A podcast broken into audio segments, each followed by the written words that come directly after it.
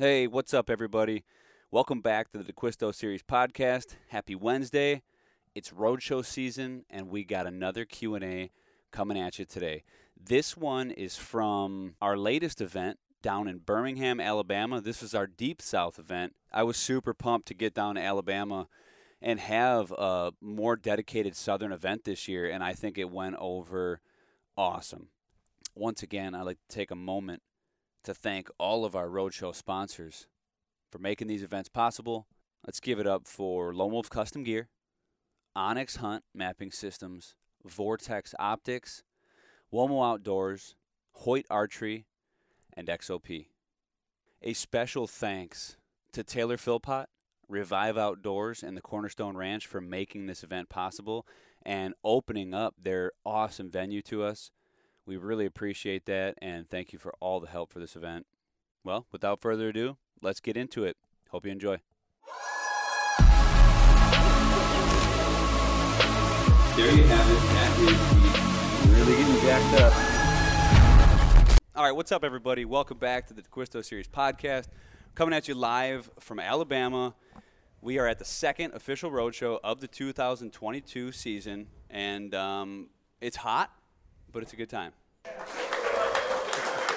All right. That's There what I like to hear. We got some stoke going on. So, okay, we got a bunch of questions here. Um, we're just going to dive in. So, okay. Here's a bump and dump question. I just gravitated to this right off the bat. So, the bump and dump.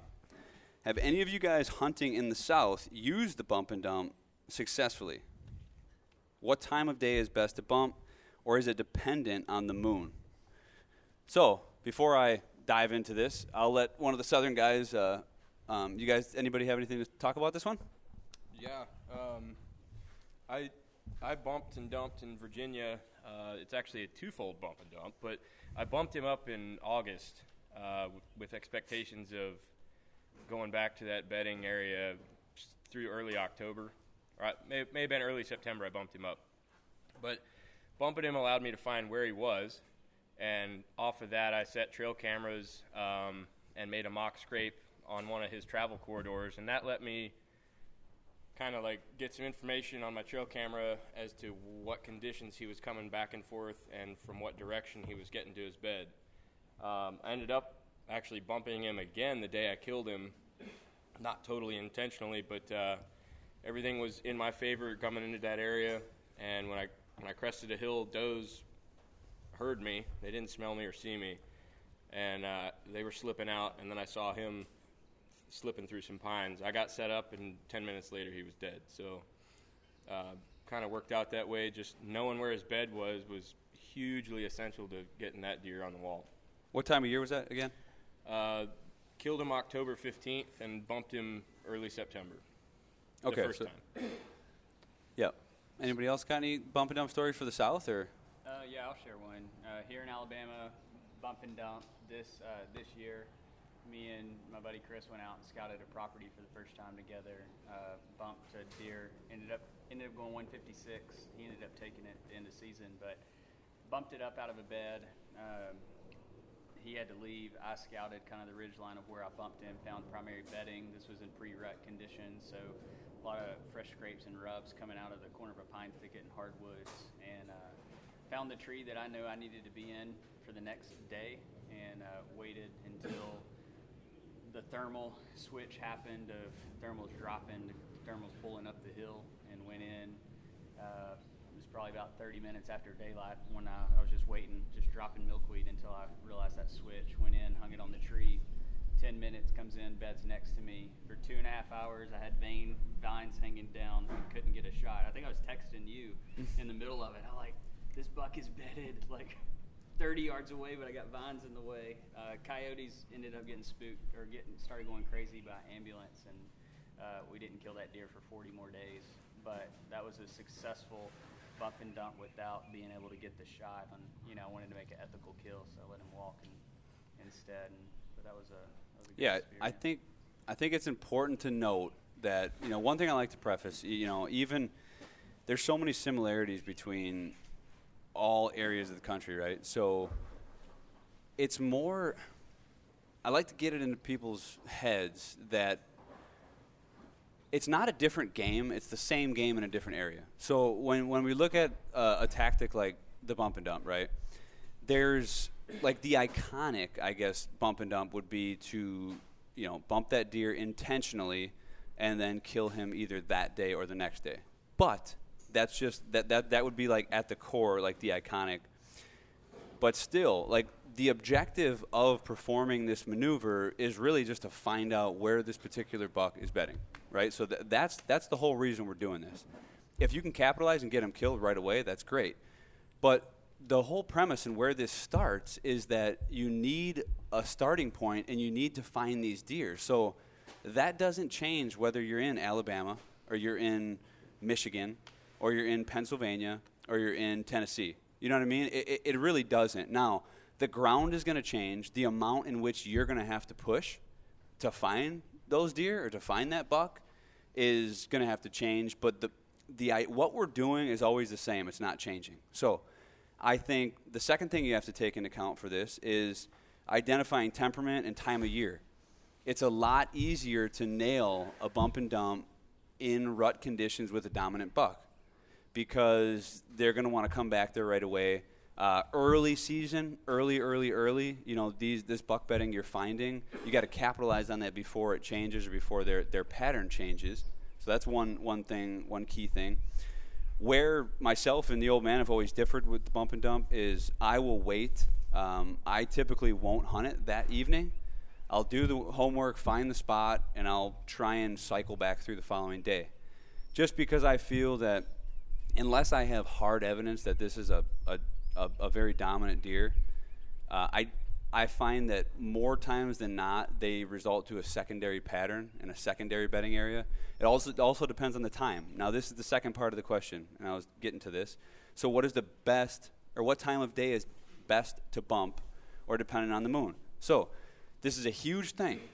You can't just, like, if you just walk out at any random time, you know, um, it's not the best practice because, for one, you want to go walking when these deer are bedded, not when they're moving. So that's when it becomes important to take into account the moon. You know, you might bump a deer very easily on a transition and think you bumped him out of his bed. But if you didn't visually get a, a sighting of, of, the bed, then you know you could have bumped him on a transition, and now you're going to set up in that spot hoping to get him coming back to bedding, and it's not even going to be what's happening. So the moon will give you an idea in correlation to that. Also, time. Yes. So uh, if you go walking around at first light, you know, most of the deer probably aren't going to be bedded at that time. I mean, depending, unless it's a, a real garbage moon phase. But um, so, yes, the time does matter if you want to have that, like, primo textbook uh, bump and dump style. You need to focus on late mornings, uh, midday type type hikes. Um, you know, when the moon is in a decent pattern. Uh, and then that'll at least let you know that you're kicking up deer that are bedded. Um, once you do that, depending on time of year, is then when I would I would make the call of capitalizing on that. If some people overthink it, it's be, it's became very popular. The the bedding has became extremely popular. So everybody wants to get in the bedding area and wants to kill a deer in the bedding area. And I, would like to preach that it's not always necessary. Like, you know, we want to find where they're betting, but a lot of times you can find that area and just use that piece of information to make the kill elsewhere. And usually that spot is going to be easier to make it happen. It's not always easy to manipulate those areas because they're in those areas for a reason. So um, I would, uh, that's how I'd like to round that off. Is I think, I don't think it's a, a south versus north thing. I think it's more of a um, tactic-based deal and um, I think we didn't release the podcast yet, but I did talk about a failed bump and dump in Southern Ohio. I don't know what where the South lines begin, but it was uh, it was hill country, and you know I rushed it, and I hunted this buck after bumping him the day prior in this very ridgy valley. And had I thought about it more, I knew where he was going to feed, but I got gun ho, and I wanted to set up right in this tore up area that I found where he was bedded on this shelf three quarters of the way up. And I just could, the thermals didn't work for it, but I didn't let myself think about it in depth, and he busted me coming in. So, um, but other than that, if I'd have been a little bit smarter and just smarter and just backed up a little bit, I'd have had him, I'd have had him dead to rights. So, that kind of sucks. But I would I would like to say that it does. It is a good tactic. Don't write it off because you think you don't have the deer population or because of the area. It works here. It even I I got busted doing it last year here in Alabama.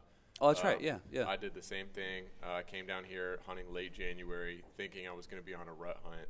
Um, and as everybody here probably knows, uh, ruts in, in Alabama differ every five miles.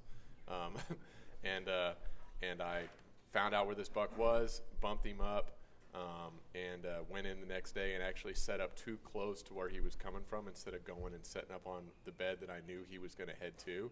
And he passed me by at five minutes before legal shooting light, and I had to just walk him, watch him walk back, pass on through. Had I thought through that and gone and set up where I knew I should have been, you know, I would have I would have shot that deer last year, or well, this January. Um, and the buck I killed uh, two years ago, I killed after bumping, um, bedded on a creek edge. I was going to ask your opinion on that. Do you think that um, you so like, for example, that buck that I killed two years ago, I killed because he was bedded up with a doe that was er- hot early, and she liked he liked pushing those deer up to the interstate that we've talked about, and they were bedded on this big finger in a creek drainage. So I kicked them up, and the next day came back in, and he was working her the exact same way, right back to where they were bedded the day before that, and I shot him right there. So do you think that they that you get differences based on like with the time of the year, like bump and doe bedding almost? Yeah, yeah. So during the rut, I don't know if that would. That's. I- I think it's a little different of a tactic. You're getting in the zone, and you're just trying to find where that where that doe's hanging. So in that instance, I don't know if you necessarily like that was a buck. I don't think that was where the buck was bedded. Most likely, it was probably where he was held up with her. But you still kicked them out of there. You got in where you needed to get, and then made the kill. I mean, technically, I mean, not not maybe not a bump and dump, but like an aggressive tactic that yielded in a kill that is very similar. Um, and that's where like time of year comes into play too. Like you don't want to wait those things out in November because it might not be a betting area. Um, there's been there was numerous spots that you found in Wisconsin that you know uh, Jake kind of called me, tell me what was going on, and um, you know I, I would quickly identify those being familiar with Wisconsin as areas that weren't core areas. They like and they were probably burnt out. So like you'd probably waste your time. Like you know just shredded up areas that isn't necessarily a buck's home range. It's just when they're waiting on those does, they got nothing better to do. So they shred up a place, and, and you wouldn't know any better to think that, you know, it was just for a couple days they were hanging there, and now they're gone, and they'll probably never be back. I mean, like there's there might not be any reason. So you can waste your time with that too. But going, that being said, when you bump them and you get that visual sight, you got to act on that uh, as quick as possible. Um, or keep that if it's early, keep that information in the in the Rolodex for later, like like the 40 days later. Like you know those, all that all that stuff matters. You know that intel, um, the intel of the betting. Um, all right, let's get to another question. So, uh, the frequency in which you can hunt the same area without without blowing out the area. Oh, that's a good question. Yeah, it's a good, it's a very good question. See, this is actually I watched Cody on another podcast get in an argument with a podcaster way back when I because of this same question. Really? Yeah, remember when they were they were asking you? They were like, they're like, how did you know to hunt that spot ten days in a row? And you're like, dude, I just hunted it ten days in a row because that's where I had to be. Yeah. So, uh, okay, I'll, I'll, you want me to kick it off? Does anybody want to kick it off? Um, I mean, I mean, feel free. all right. Okay. So, if you're smart about the way you're hunting this area, it's it's very hard to burn it out. But you got to be smart about it. So you don't want like people hear hear us preach the uh, the aggressive tactic, right? Or like the bumping deer. If you repeatedly bump these deer, repeatedly every day, or e- even sometimes it only takes a couple, two, three times, whatever. you could mess that spot up. Like so that's where it becomes important to capitalize on that. But if you're talking about now a good area, you got to be smart in your access in, your access out, like you know what you're, you know, the type of scent you're leaving by because you can you can burn it. But if you're actively scouting and if that area is remaining hot, hunt it until it's not. So don't get caught up, like that's that's my philosophy don't get caught up in thinking that like okay i hunted this i hunted this thing this place two days and it's burnt out it doesn't always happen during the day like you know there's there's 24 hours in a day we're hunting for such a small fraction of that with the moon phase and all that these things like th- that buck could be shredding that ridge at night he could be getting out of there just five minutes before you get there So that stuff you can't change. You, you can't affect that, right? So you don't want to leave this area just due to what you see. You want to leave it due to what you know. And if it goes cold, then get somewhere else. But if it's if it's remaining to be a good spot and the sign shows it, then hunt it till you can't hunt it anymore, but hunt it smart.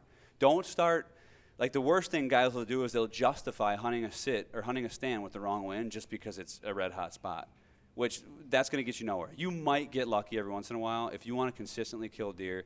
You, you can't you can't roll those dice all the time. Like oh yeah, well I'm just gonna you know bank on getting away with the wrong wind. So I would advise against that. If you're doing that, you're gonna blow that spot out real quick. Um, so that's how I would answer it. I've got a pretty good example of this, and I've shared it with a couple guys today. Uh, the last two years, I've been blessed with the opportunity to go hunt some private land in Pike County, Illinois. Uh, however, this specific piece of property, um, the way that the, the guys that I'm, I'm going with, we hunt two different styles. Uh, they're much older than I am um, and they have prefixed ladder stands um, all over the property. And so their infill and exfill route, just like Cody's talking about, they're, they're, it's not very strategic.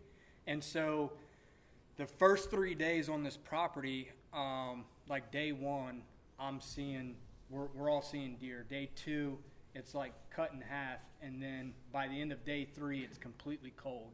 Nobody's seeing any deer. And so I'm I'm studying and watching the way that these guys infill and exfill their property, and just the way that the, the property's laid out, there, there's a, a large, uh, bold flanking creek that runs the outer edge of the property all the way around. Um, and they're moving into these, these prefixed stands, and there's a sanctuary on one piece of the property where we know without a doubt that the monster bucks that they do have on that property are bedding inside of that sanctuary. But every time that they go in there and, and the road systems that, that are utilized to get on the property and the way they're coming out each evening after the hunt, they're educating the deer every single time and they're pushing the deer. I've watched the deer exit the property out of the backside through the creek. And so what I was doing for the first three days was I was, which was a pain, but it, it proved to be successful, I was flanking down in that creek bottom all the way around and getting on the backside of the property. And, and within three, 72 within three days of hunting, I was watching these deer leave the property as they were going in and everything. And then it went cold. And so you hit it right on the head. It's all about your infill, your exfill, how much scent you're leaving. And, and you know, these guys, um, they're firm believers in, in um, like VS1, the uh, the hot doe scent, and, and, all of that kind of thing. And I used to be all about that um, as well early on in, in my hunting. Um, but now I, I, don't use anything. So they're going in there saturated and all of these different scents, and, and they don't. They very often say, um, I would tell. I would tell them, you know, you're going into that. I wouldn't hunt that stand. The the wind is completely wrong for that stand oh, it doesn't matter because I have VS1 on. Uh, okay. Um, so at that point, after the three days, there was public land about 15 minutes away from this private farm. And I, I ended up taking my 1.0 and my 0.5 and just driving the 15 minutes and, and, and completely walking away from that private land in Pike County, Illinois to go hunt public ground and try to figure it out the rest of the week because I, I quickly realized – the way that they were educating the deer. Um, when you're not there, because we're out of state, we're in South Carolina, so all the all the the cell phone, uh, the camera pictures and everything, they're flooding in right all the time. Um, but as soon as you get there, within three days, it, everything's gone. So that was a, a quick indicator for me. The frequency and how they're going in and how they're coming out every day it went cold. And I so I packed up and, and left. I think it depends on obviously the size of your property, but one of the things Cody and I talk about all the time is like um, if your property can, can handle this, and obviously it's going to be different scenarios for, for or it's going to result in different things based on your scenario. But I know a lot of the property I hunt in North Carolina, you can hunt it hard, but those the deer won't leave, but they'll adjust to you significantly enough to where you might not see them, but they're still on the property. like you've told me before, like a lot of times, like those big older deer, they don't want to leave. So you can push them out, you can, but more than likely they're just smart enough to know what you're doing and where you're going, even if you're taking the right route, and they'll make a play on you at the same time. So you have to adjust and think, well, just because I'm not seeing him here doesn't mean he's gone for good. He might just be 80 yards over the next ridge or 200 yards. Like I, I think that I, that would tie in almost to like when you were talking about uh, tall and tight this year, where he adjusted. Was it one ridge over or two ridges over when you shot? Yeah, a couple ridges. Yeah. But not, but not that far, vicinity-wise, from where you'd originally Yeah. had that encounter, right? Yeah. The, the initial encounter. Yeah. Um, Well, it was three, wasn't it? Yeah, but I don't think so. There was there was absolutely no way that deer was predicting me because I was I was I was a ghost. So what had happened though is is that encounter, that one encounter, he knew I was I was within range of him. He smelt me, but he couldn't see me. So I didn't. I, I made it. I, I made the conscious decision uh, to not let him see me and not give up my location because I was going to try and squeeze a shot off. He was only at six yards, but I didn't, and he left. And I knew when he left, he knew something was up. He didn't know what it was, but he knew I was there. So that was less about uh, pressure, and, and that was the first time I'd been there. That was, in fact, a bump and dump. He would have been he would have been um, dead to rights had I been a little smarter about it. So, um, but he relocated to a secondary bedding area. This deer was very nomadic um, and was bedding very a lot of different pla- places at uh, in the same year on different days, and not even not even with different winds. Just that's just what he did. Uh, he kind of had the he ruled the roost, if you would, and um, so that was a little less about access um, and about like pressure making a spot bad. Um, then more so just him relocating because I I think he didn't feel safe on that ridge anymore. Um, but I was gonna uh, let me see here. I had a I had another point I was gonna make to that. Um, and I forgot it. Thanks, Jake. Yeah, yeah. Had to sidetrack me with that's how, that. that's how it goes. Uh, we'll just go to the, the whole story of Tall and Tight. Okay, uh, let's see here. So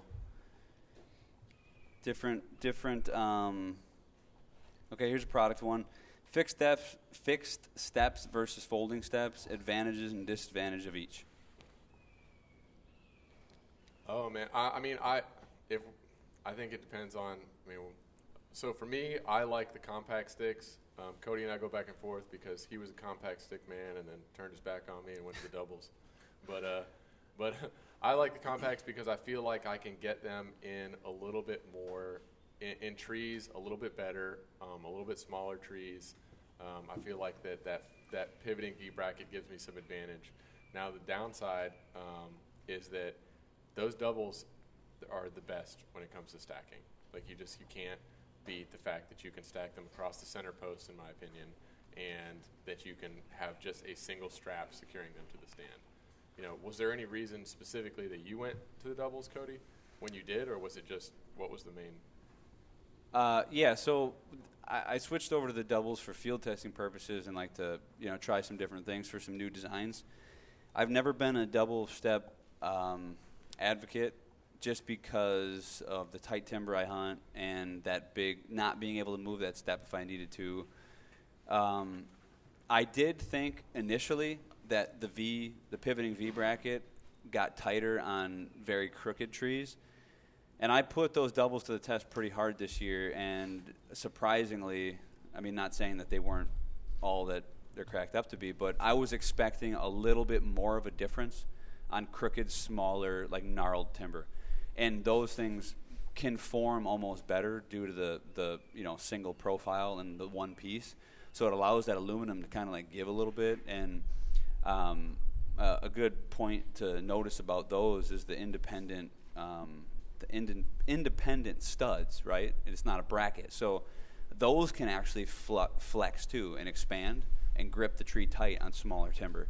So, um, but one thing that's never bothered me in the past, but but that got me a little bit this year was just the process of deploying those sticks, having the two J hooks to get off, and then steps, then you know deploying the the, the V or the V bracket, then putting out the steps, and and it's never been an issue. I never cared about it, but I did realize that I started running my I started running my compacts together without J hooking them on my seat strap, and I was just that much quicker.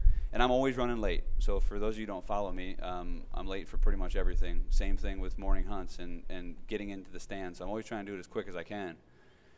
So I just switched over to the doubles too to see how that would be. And now, if anybody messed around with my setup over there, I use one gear tie and they just essentially rest there. And I pop them out. I keep my straps on the sticks at all times. So I would say to, to sum this up, they are quicker to set up and put on the tree than the compacts. They have a little bit more room uh, for stepwise. If you're going, if you're a guy who likes to have both their feet in the same position, you can do it on the compact. There is enough room, but you do have more room with the double. Uh, the flip to that is they don't stack as low profile and as streamlined as the compacts do. So you get a little bit more benefit there if you run into a situation with thick gnarled timber, like you know, let's say you're setting up one of these little pines or or anything like that, a lot of limbs, not being able to take that step and flip it out of the way, like really kind of can handcuff you with that giant step in those two prongs. If you're hunting, you know, six inch and above, you know, not a whole lot of limb uh, trees, not something to worry about with the doubles. But it really, this is going to come down to, to personal preference, what you like the feel of more and that's where we will get into with the with the, the workshop. So you guys can stand on both, uh, feel both. See, you, you obviously see how they all pack. Um, so it's just a preference thing. Anybody else have any other things that they like? Any points that I missed that might be more I, of a benefit? I would say along the lines of the compactness of the of the single steps, like Jordan, for instance, is likely packing deer out on his stand. So having that extra two yep. inches and, the and the full deal. shelf is probably a big yep. deal for Jordan whereas most of us are just looking at our backpack, which we're even making smaller now. Um, and to me personally, just being able to grab them off as one bundle and throw them on the tree is, is pretty sweet to have the doubles. But uh, there's pros and cons to both. Okay, so uh, I know a lot of us, or a lot of, I, I, I run buckles. I've always ran buckles. I've never taken them off. I'm buckle man. But I know a lot of guys are running buckleless. Is there a, what stick do you think works better with the buckleless? It's a great question for Zack. Yeah. Zack's got every piece of equipment ever made by Lone Wolf Custom Gear. Yes, and some that weren't. but um, if I gotcha, stumped you. Well, no, I, I think both knots are really easy, but I think the doubles actually, when you're taking the sticks down, the the buckleless comes off quicker and easier than the regular sticks, just because all you have to do is pull the one loop and drop it. Um, as far as storage, they're about the same. Um, I don't think that's a deciding factor for storage. So they both they both run. Are you running them both to the button then? I don't use a button on my doubles.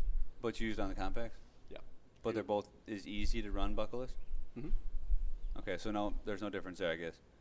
Um, any other things you guys can think? For me, I'd say that the the weight distribution away from your body as well with the doubles Oh, compared that's right, to yep. the profile of the, that's one of the reasons that I And depending on the amount of sticks you're going to run. Correct. If It- you're going to run be minute or yep. major. If you're going to run four, the doubles start to creep out.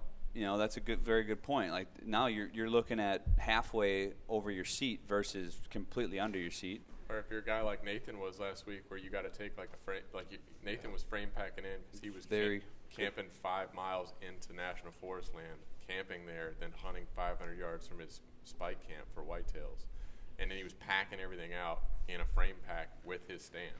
So if you're that guy, and he's running four sticks, he, is just too much extra room. So he's running, you know, the compact. Had to be totally flat. yeah. Yeah. Okay. So, um, there was one here that okay. So have do you access or have you ever accessed the property by boat or kayak? Do you think this is an effective way to hunt a piece of ground? Super effective, right? One so I think all of us can kind of agree on this. So I'll let some of you guys guys take this one. Um, I, I'll start off by prefacing any way you can be smart, like we talked about before, about your access, is is gonna shoot you, you know, light years ahead, right? And you're leaving nothing getting in by water. Uh, and usually, another thing, another advantage is most guys don't want to go through the BS to haul a kayak in the river, you know, paddle upstream, like you know, dock it. Like it is kind of a pain. So you got an advantage that most guys probably aren't doing that or willing to go that extra mile, and you're not leaving any scent behind. You know, you can usually um, access pretty pretty streamlined, but. Yeah, I've never used a kayak, but any kind of water access is perfect. Small creek, walking through that. Yep, yep. It's great.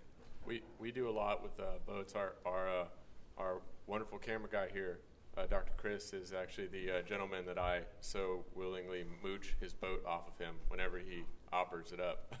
um, we hunt a lot of big rivers and lakes where we are. A lot of our WMAs and and uh, Corps land, Corps land is is just you know on on lake edges and rivers. And um, you know the bulk of that pressure, whether it's because a lot of guys can't afford a boat or they don't want to have to walk that far, the pressure is just so minimal on that lake edge that a lot of our mature deer in North Carolina and, and other places I've been um, relate to that, uh, and it and it's a significant, especially for morning hunts, in my opinion, um, because we we can get in before those deer get back and bet on those points that are adjacent to the lake when they know the pressure's coming off the main road and the main access points. Um, it's almost like letting the general public do the drive to you um, when they just enter the woods, whether it's one guy or 50 guys.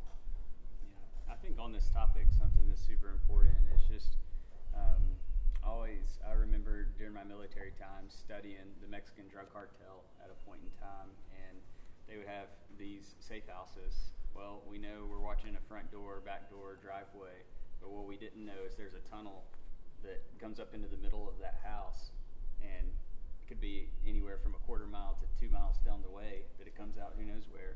So I always think when I'm looking from an access point for white-tailed deer, a lot of the times it might not be water, but it might be a cliff edge, or it might be something that somebody else has not thought about how to access that property. Maybe it's getting dropped off by somebody who's willing to drop you off and come in from a from a road that they're not used to, the pressure being applied from that direction. So when I think of access just overall, I always think of like what's that drug cartel tunnel that I can get into their spot where I want to hunt them and they don't know that I'm there. It's that element of surprise that I'm always looking for when I'm hunting, whether it be via water access, foot, whatever the case is. It works the same way in the mountains too, with big steep drainages. Like a lot of times when you get down those real deep drainages, they don't spend a lot of time down there. Like that, you might get them crossing parallel, but you can actually walk up the drainage and stay and stay pretty out of out of sight. You know, as soon as you dip up onto that ridge, or three quarters of the way up, you're leaving scent where they're going to be. Um, you know, so I, I like it sucks sometimes because those drainages are gnarly, and if uh, I'm sure you guys in the North Side Alabama deal with Laurel, just like we do in Virginia and Western North Carolina, but um, accessing through those drainages is it's the same process. I mean, you're just using the least path. I mean, the, the least. What's the words I'm looking for here? Probably of the least resist- the- resistance. yeah that that whatever that means.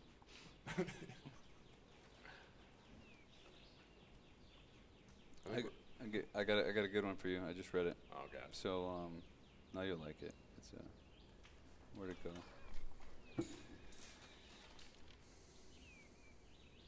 Damn it! I lost it. You Hold did on. have it. I did have it, and I got two. Uh, You guys can chime in, by the way, while, Um, Cody takes all day to find the question. You remember. it was about you thermo- it was about you Thermacell. It was something Oh. about it was something about like they hunt in a lot of swampy areas and uh, what to do to avoid mos- mosquitoes. Do Thermacells work, or it was something like that. I bet I, I. I feel like I talked to whoever this was. who Oh, wrote you that did? question Okay, down. all right. Um, so, so I, this goes back to like, in my th- once again, this is opinion based, um, and, and I, I think the better way to answer this question is, um, Keep in mind he's paid by Thermacell. No, I'm just kidding. I've disclosed Uh, that I'm a shareholder in we, Thermacell. we, we do work for Thermacell with my company, but that's not why I'm talking about this. I've been using it for a long time. Um, I, I think the better way to answer that is the, the concern around the Thermacell was can deer smell it? It's like, well, maybe, but they can also smell you at any given time. You're never going to beat their nose. So if the difference for me is being in the woods and saying, I'm going to be able to sit there and not be getting just crushed by mosquitoes, and and then when when it, when that deer does come in, because I have set up in the right spot, because I have set up with the wind in my favor, I can then make an ethical shot and, and go through my steps without feeling like I need to like swat or be dealing with get bug bit, I, I would rather do that. Um, I you know I went through the phase of the scent control stuff, and down here in the south, I mean hunting early season is twice as hot as this, and there's just whether it's early season or whether it's November, I just don't feel like you can conceal your scent enough to be worthwhile. Um, so I never, I'm never concerned about my Thermacell. In fact, I'll actually look at it and watch where the little smoke that comes up out of my Thermacell goes, and and use it as my wind indicator often. So, um, but Co- Cody is actually new to the Thermacell game. Yeah. He, he doesn't really know. They don't have mosquitoes in Iowa. Uh, oh, well, where I come from, there's giant mosquitoes. So uh, yeah, Wisconsin, northern Wisconsin is just like this, except it's all swamp. So it's literally where mosquitoes, like the birthplace of mosquitoes, other than maybe Florida too. Like it's just wet. It's wet. There's a lot of mosquitoes. It sucks. I hear they actually migrate from Wisconsin to here, right? Yeah, probably. Um, It's Wisconsin's bird. so yeah, luckily though, yeah, yeah. It's a state bird. Luckily, Iowa has a has the ins- has an insane bat population. Like it's so insane, and there's so many caves in that area. They eat all the mosquitoes, so you can, like, it, it's awesome. So I'm not gonna jinx that, but um, anyway, uh, yeah. So I wouldn't be worried about deer smelling it too much because you should be playing the wind regardless. Um, I personally, I just I, I like layer up. I know it sucks, but sometimes. Man, they'll bite you through through clothes. Like it, it just sucks. There's nothing. It, there- it's, it's a shitty situation, and you gotta you gotta you gotta power through it. I think. I'll take the downside of the Thermacell smell any day of the week. Yeah, I mean, I, I don't know. I, I haven't done enough testing with Thermacell to, to, to tell you like, yes, buy a Thermacell, it works 110 percent. Like, I've never actually really put it to the test because I always just resort in wearing a bunch of clothes and just sweating. Um, but you know, I was you- gonna say, do you have a model that you recommend? Uh, I mean, so, is there a- so Oh, and don't you have to turn it on ahead of time? Like it's got to heat up. See that? It's a little high maintenance, you know. Like you got to like, uh, you got to let it run for 30 minutes I'll before make you start I'll the make- trek out. You come down here and hunt October one, and uh, and you tell me if it's too high maintenance. It's. Um, I'm just saying. it is- Let these people know what they got to do to to, to I, have this I work like for them. Thermacell has like an industrial one. Uh, it's gray. It's called their MR450. Um, the standard one is just black or green. I, they all work. Like there's they all do the same thing. They're great. Um, If you don't want to get bit by mosquitoes, put DEET on. Oh. That's what you want. Put that shit right on. doesn't that give you cancer? I, I don't know, but it works to keep mosquitoes off. Yes. I can't I can't I'm speak s- on. I would rather have the I Thermacell than the cancer. See, it's like I, I feel like it's one. Of, if you're gonna go, if you're gonna leap, if you're gonna be a bear, be a grizzly, right? So let's just let's load up with some off. Or they got DEET free stuff that works. I'm sure. Some people use like but it dryer sheets. like so strong. I mean, they So got, who They got whatever that gnat spray is your mom likes. yeah, the vanilla. It's got like vanilla in it. I don't think that works for mosquitoes though. That's just flies. They do- Anyway, they do get that in Iowa and Wisconsin. Though they got gnats like you wouldn't believe. yeah, it's super bad. You think it's bad? Mosquitoes are bad. You Yeah, can't like breathe. Um, but that that comes up. That brings a good point about scent control too. Like a little bit of bug spray ain't the worst thing in the world if you got your wind right, and you know, um, I, I would think whatever is going to keep you out there is probably the the better choice than if you're going to be slapping mosquitoes on your neck and moving all the time and you know. On so- the bug topic, does everybody use permethrin? I hope so. Mm-hmm. If you don't use permethrin, or if you're not raising your hand, um, please go buy permethrin. You, you is don't that that stuff you soaked your clothes in? That Yeah, one time? it makes it so that you don't get bit by a tick and lose the ability to eat red meat for the rest of your life. So it's Um, worthwhile for the $16 bottle. I firmly believe in it. Sprayed all through turkey season, treated my clothes. Last day of turkey season, my friend had 12 on her. Wiped my pants, had 13 dead ones. I didn't have a my sit pants. during deer season last year. We started hunting. Cody and I started hunting uh, to North Dakota last year in early September. From that time until I was done in January, I didn't have a single tick on me all season. I sprayed down once at the beginning of season. Uh, I'm thoroughly impressed. I will be spraying all of my things down with it moving forward.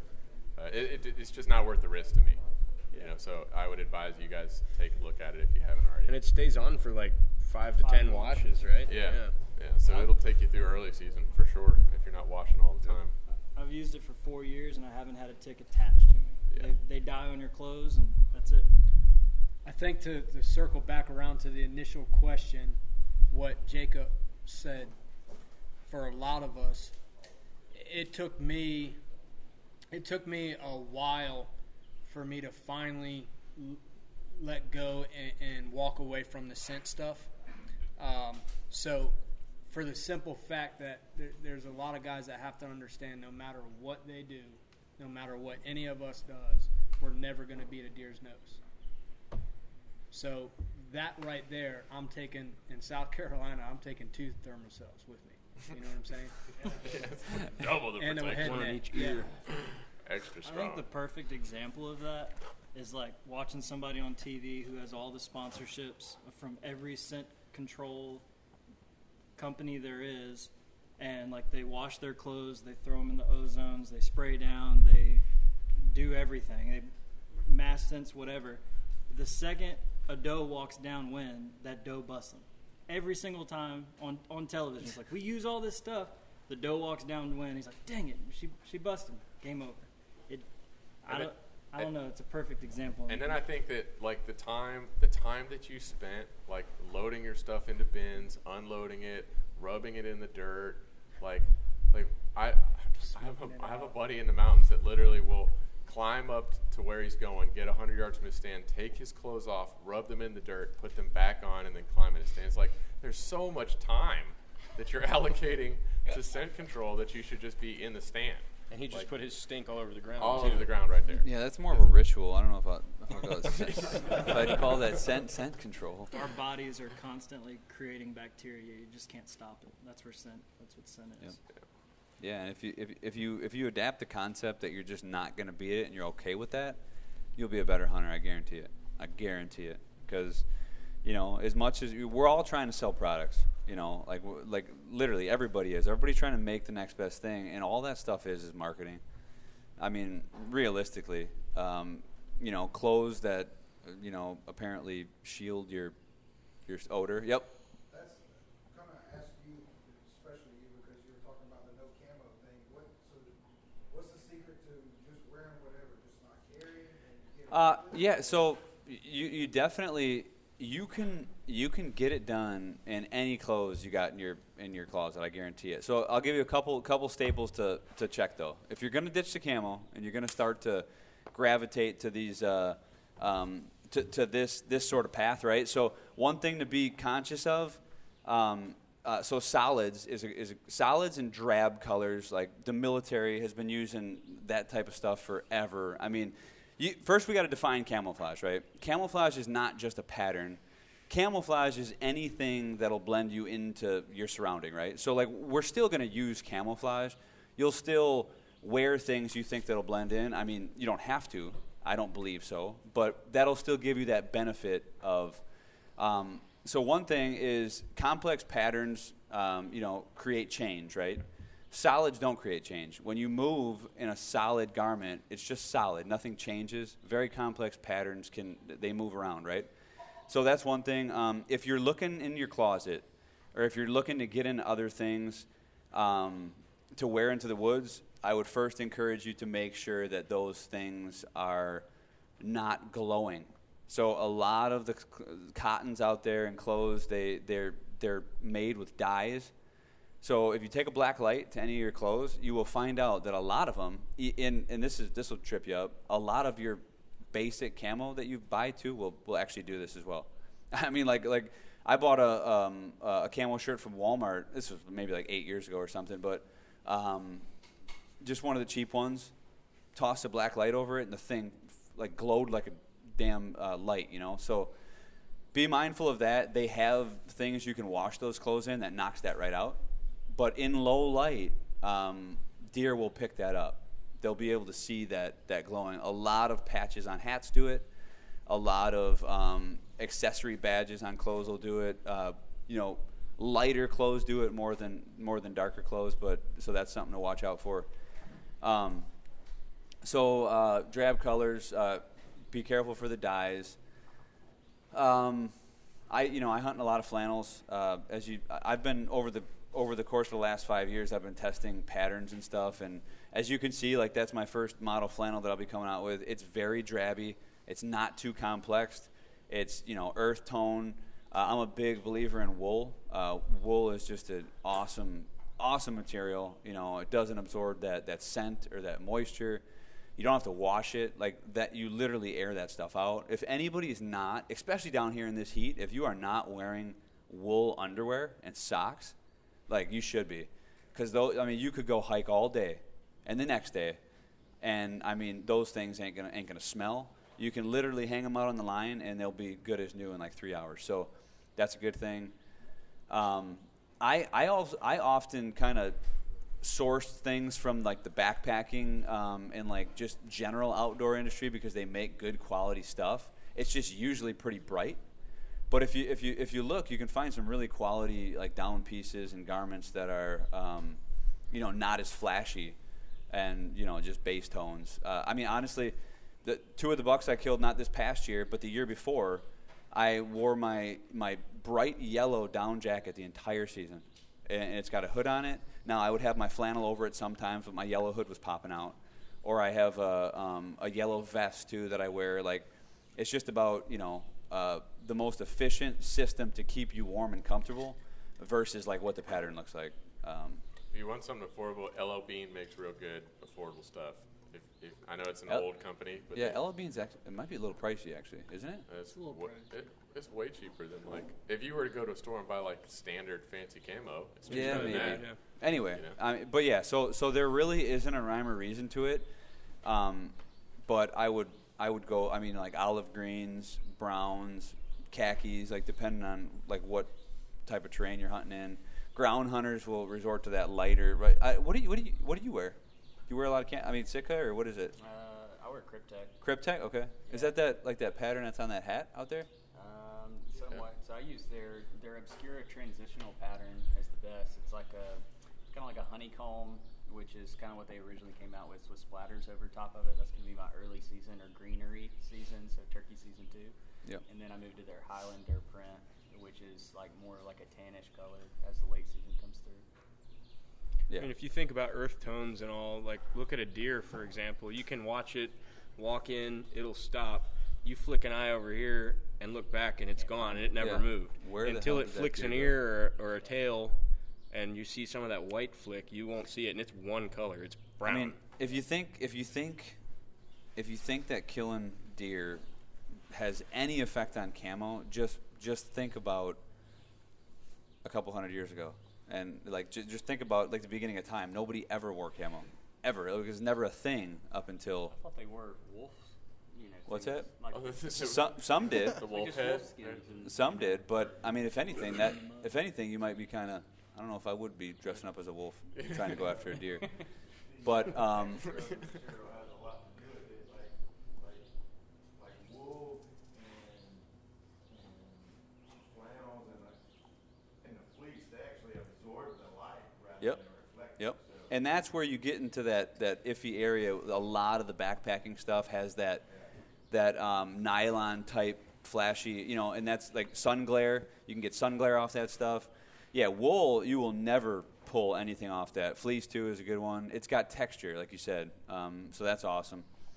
Um, yeah. Any other questions about the camo? I don't know if I covered that good enough. Um, I think for me, when it comes to just what I'm wearing in the woods, it's just gonna be a lot of functionality Yep. behind it. whatever feels good. Yeah, like I could. I mean, we made a joke. I think you wore a suit, Zack, of like a costume or something. Yeah, like I a killed pink a costume. I killed a, a doe with my bow. Um, it's a onesie, head to toe, two XL, from Walmart. It's got a bunch of kittens with Santa Claus hats on it. That was a challenge, and I'm gonna keep doing it too.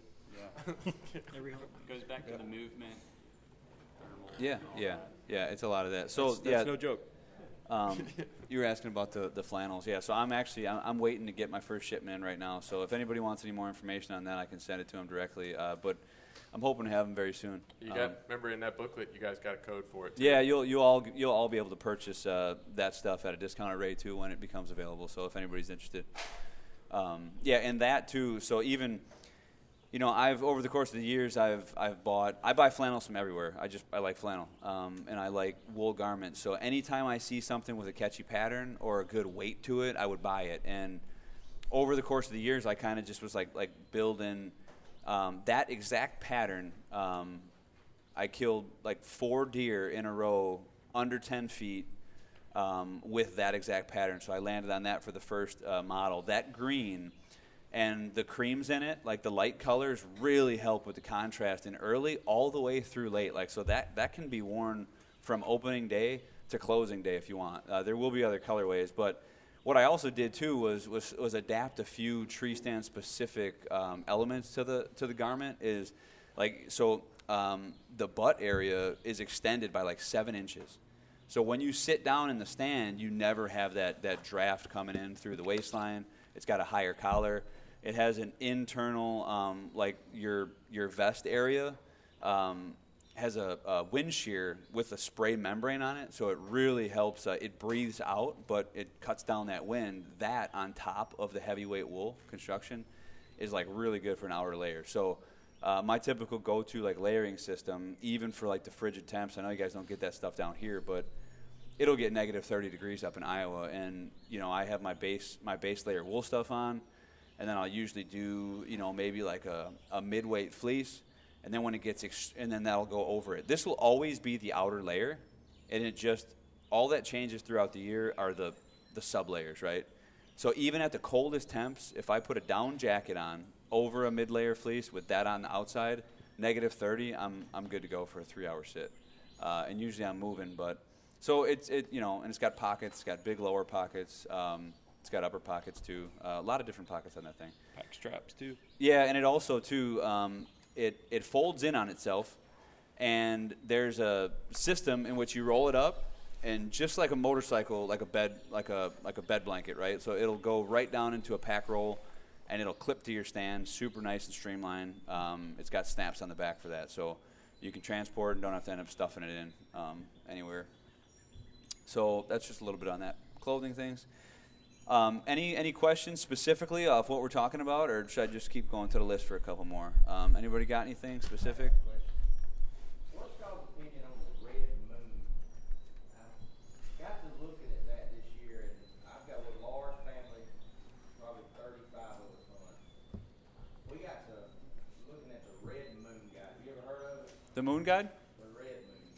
this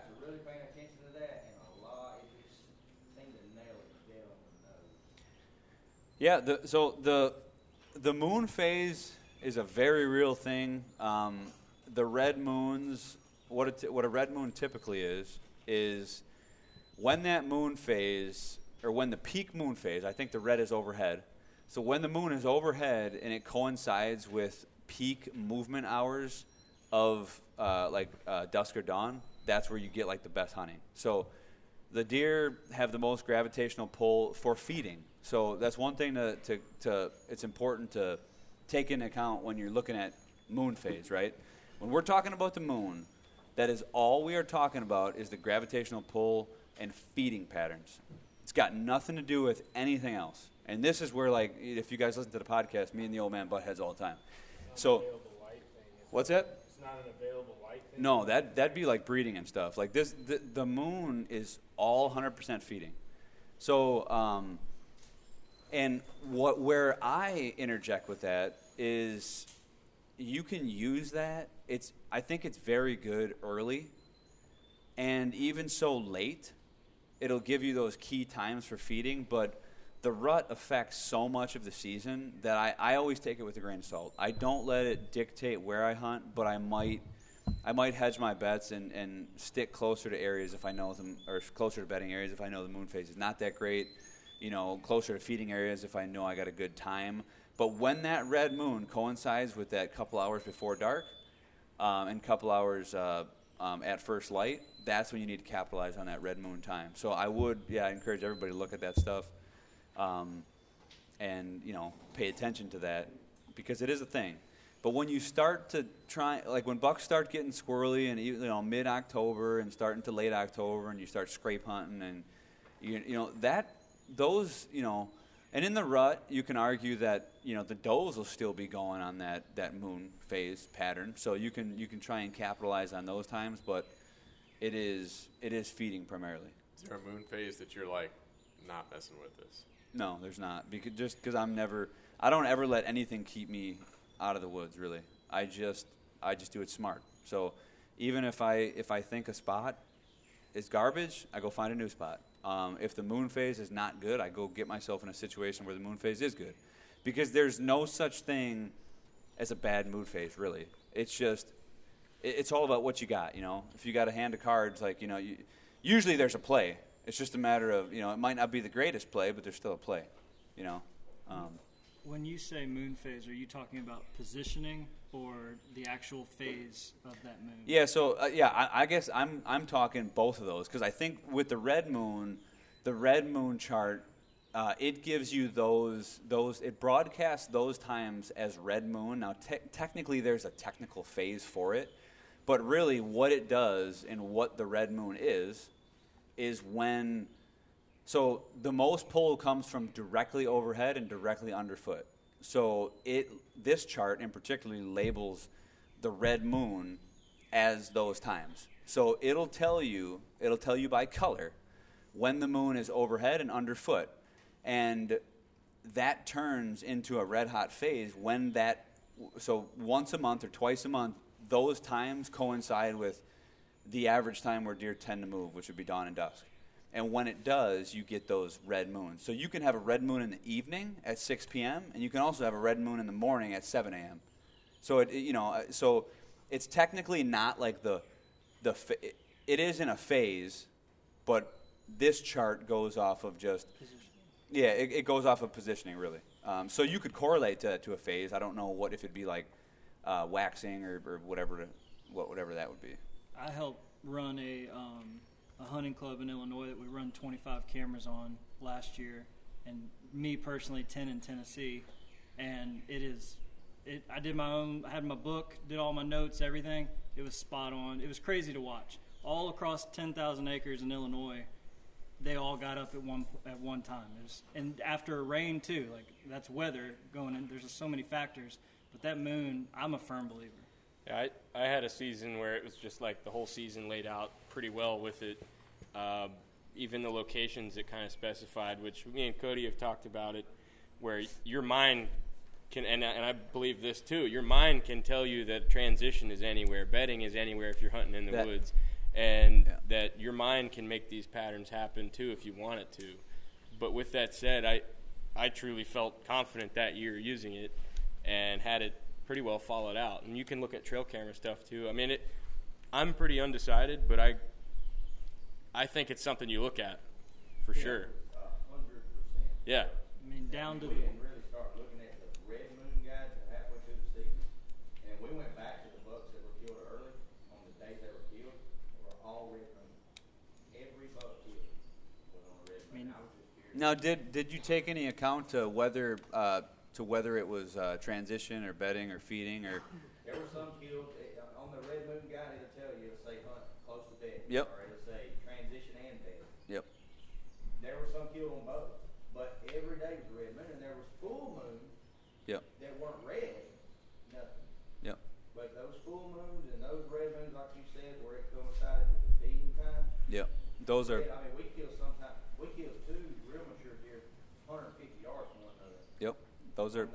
Those are prime. T- I mean, the moon. If you don't, if you don't believe that the moon affects um, all animals, us in, uh, us including, you know, I mean that that's a fact. I mean, there's studies on that. Um, you know, I can't source them, but if you do any sort of just search around the internet, um, that's a fact. So that's something definitely to look into. I, I wouldn't, you know, some guys they will get hung up on it a little bit though. So m- take that with a grain of salt. And where I kind of so with that being said, um, that chart was kind of created to, for guys to be able to schedule vacations and know when they want to jump in or when they want to get more aggressive, which it can be an awesome tool to do that. You can also use it the flip side, so you can take those black moon days and you can utilize those days to get into the bedding areas and get into these shit transitions um, and an opportunity to work closer or manipulate ground knowing that they're not going to travel too far to feed. Um, so that's that's something to take into account too. Um, let's see. What? Oh, here's a gear question. What boots do you use uh, to hunt with? We were just having this conversation. Oh, okay, my bad. Oh, no, sorry. I was saying, sorry. No, no, no. I was saying you and I were just having because I've been texting you. For, Oh, yeah, yeah, yeah. Boots. Yep, yep. Because I'm trying to buy. I'm trying to buy better boots. Cody's tried seven thousand pairs of boots. The boot guy. Oh man, yeah. So I got a problem. I got a problem with boots and packs, like because I want the perfect set of boots and I want the perfect pack, but they don't always resort to. I want the perfect thing for for everything though, not just hunting. But anyway, so well. With that being said, I mean it's a good segue. Uh, Lacrosse is actually a sponsor of the show. They are. And um, one thing we're giving away is a, a pair of lacrosse boots. Um, so whoever, you know, your choice. Throughout the website, they make some good stuff. Um, me stuff's great. personally, what's that? I was saying their stuff's great. Yeah, yeah, they got really good stuff. Um, I don't know if a lot of guys are wearing rubber boots down here.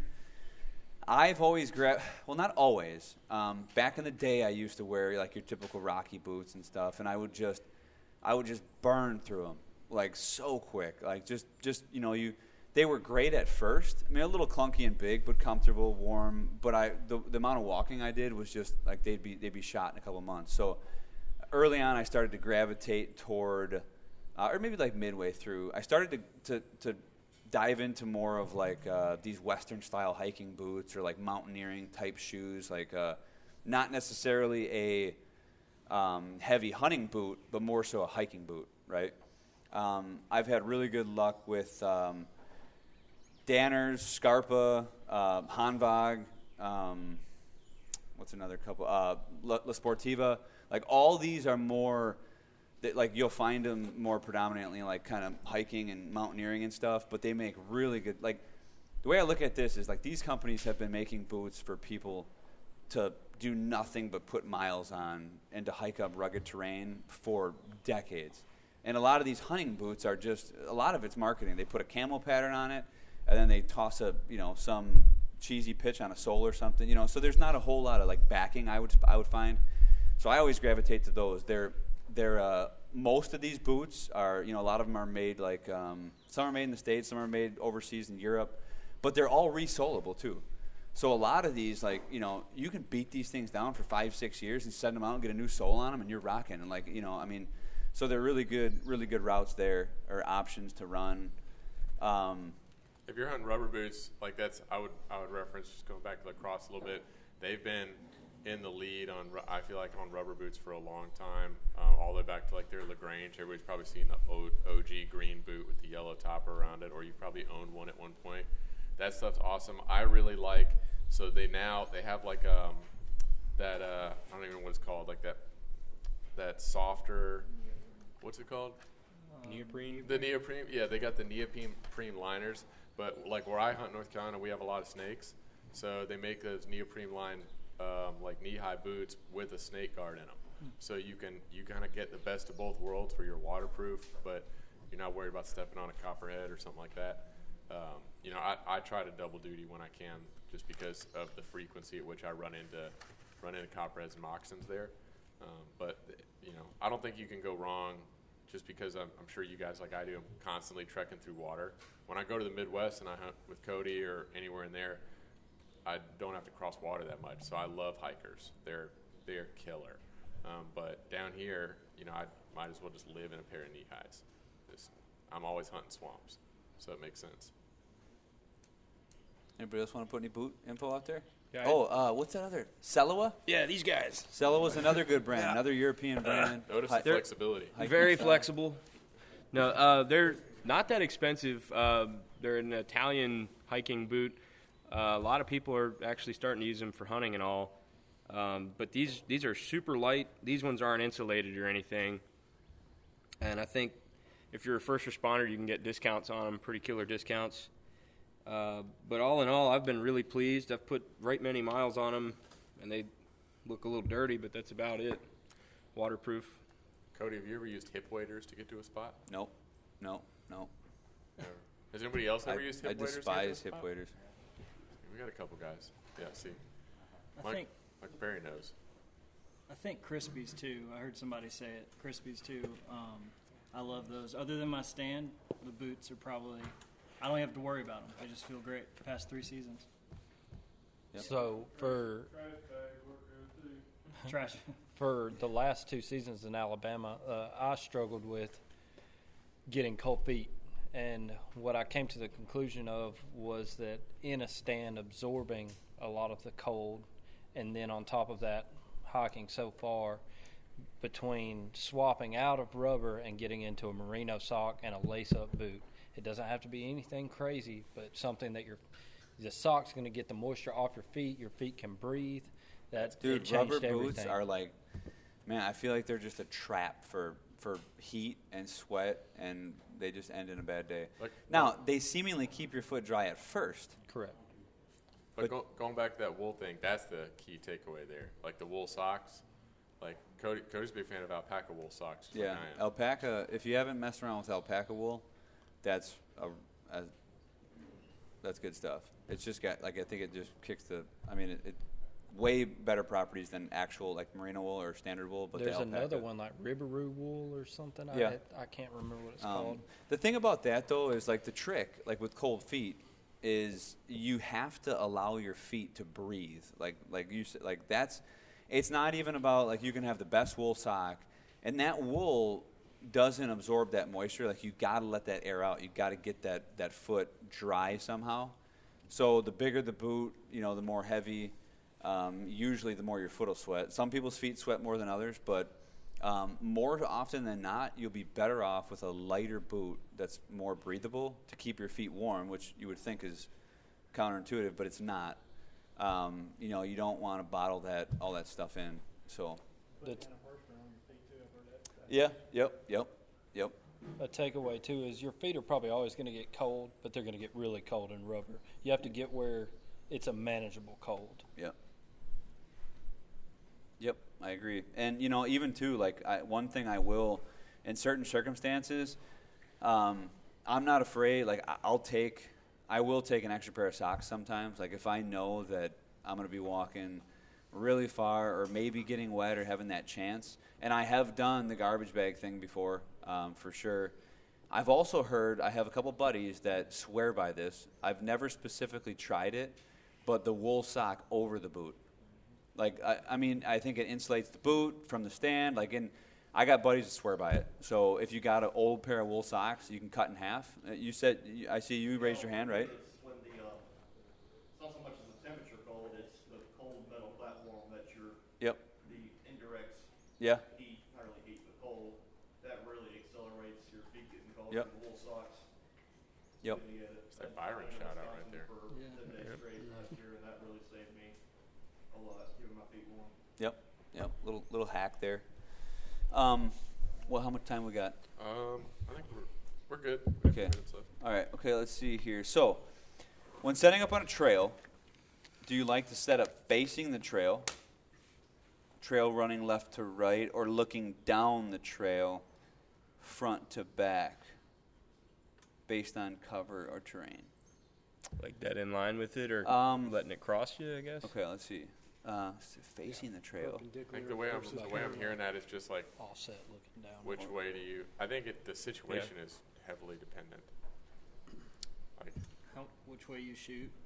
yeah, Yeah, so I, I think I think this is where um, every situation is going to differ just a little bit based on your wind, where the trail is located, you know, um, where you anticipate the deer coming from, what your preferred style of shooting is. Um, so I think it's important with a question like this is to think, make sure you check all the boxes and think of all those aspects when setting up for this location. So you you could like to answer this question, you could set up both ways and end up with a kill. You know, I mean, like very very very much so. But it's got to be strategic in the fact of how everything's laid out. You know, and the biggest thing is is you got to make sure your wind direction's right, and you got to keep movement to a minimum.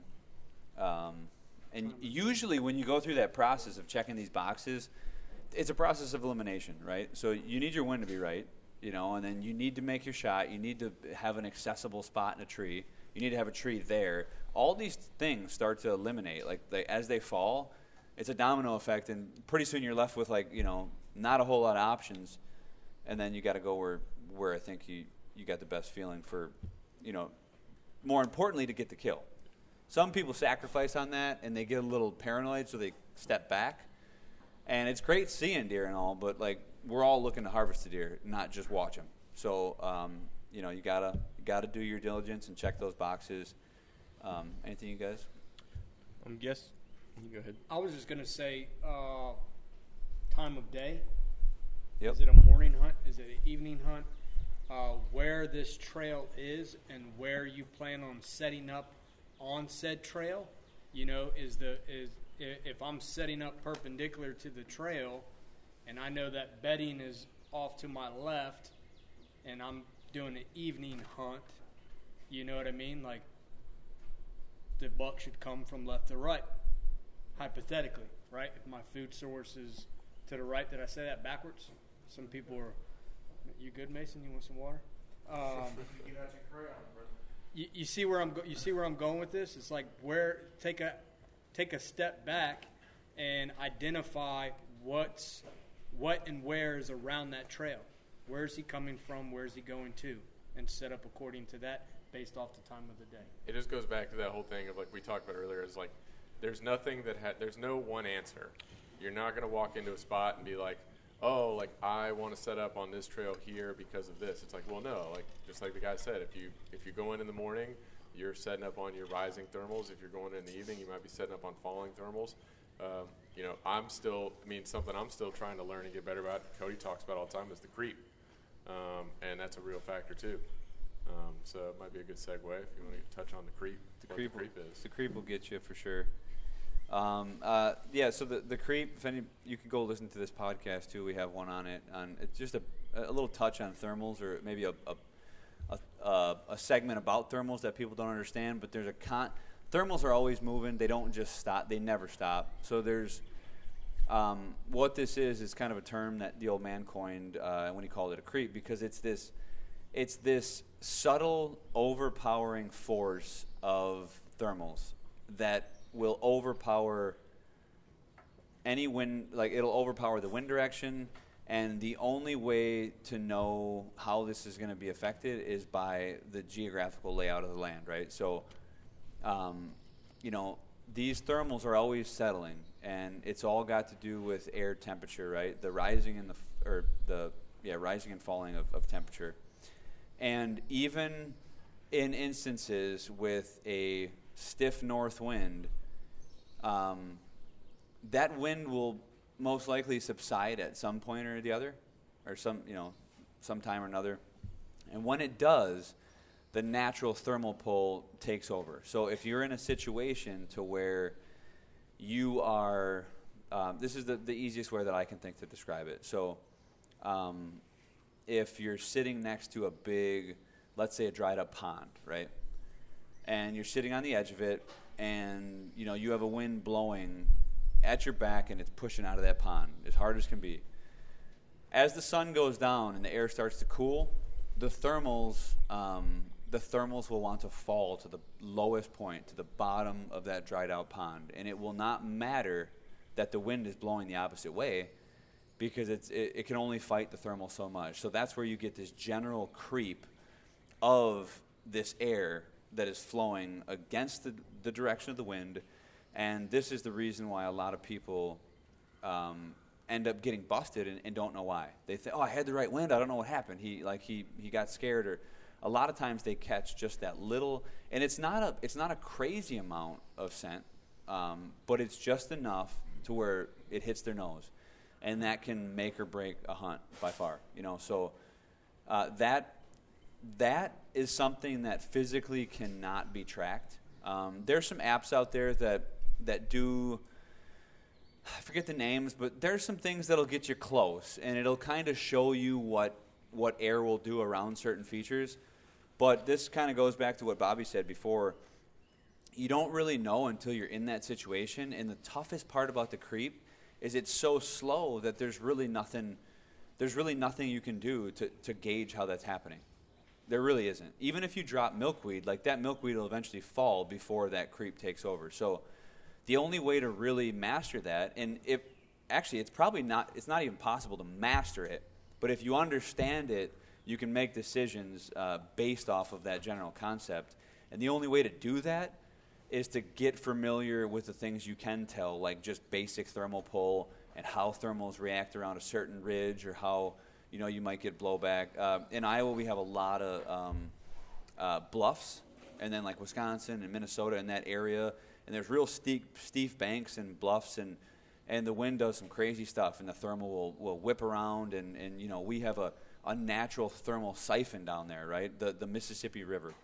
It is a huge like you know this this past year I was hunting right on it anywhere within like almost I would probably say a half mile from the riverbank and now this is high elevation above the river it didn't matter which direction the wind was going it was pulling to that river and I didn't even realize that at first until I was like, "Am I getting a thir-? like?" I was I was well away from the, the the bluffs, right?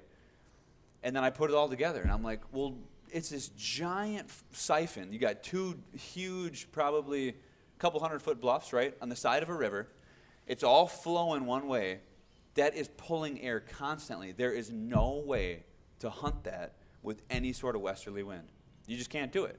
It's all going to suck back um, uh, the opposite direction. So knowing that changed the way I hunted that piece for forever now. I'll never hunt it the same, and I'll always keep that in mind that I gotta, you know. And essentially, what it did was it made half the property shit. And those bucks bet on that too. Like yeah, we- they we- they know that. They they bet on that rim, they bet on that bluff rim, and they know that all day they got scent coming their nose, all day, every day, and and then even when they got a hard wind overpowering it, coming to their backs, and it just sh- it, it they get that creep coming coming back the other way, and um, so yeah, there's there's ways that you can kind of identify it, but it's just a it's just tough. It's a tough nut, you know. And that, that's what interesting that to carry over that conversation too. Like that property has tons of hiking trails on it. it. It's got a bunch of people that are on that property, and those deer are still bedding. I mean, it wasn't 200 yards off the hiking trail on that on these You steep ridge faces because they just are so they're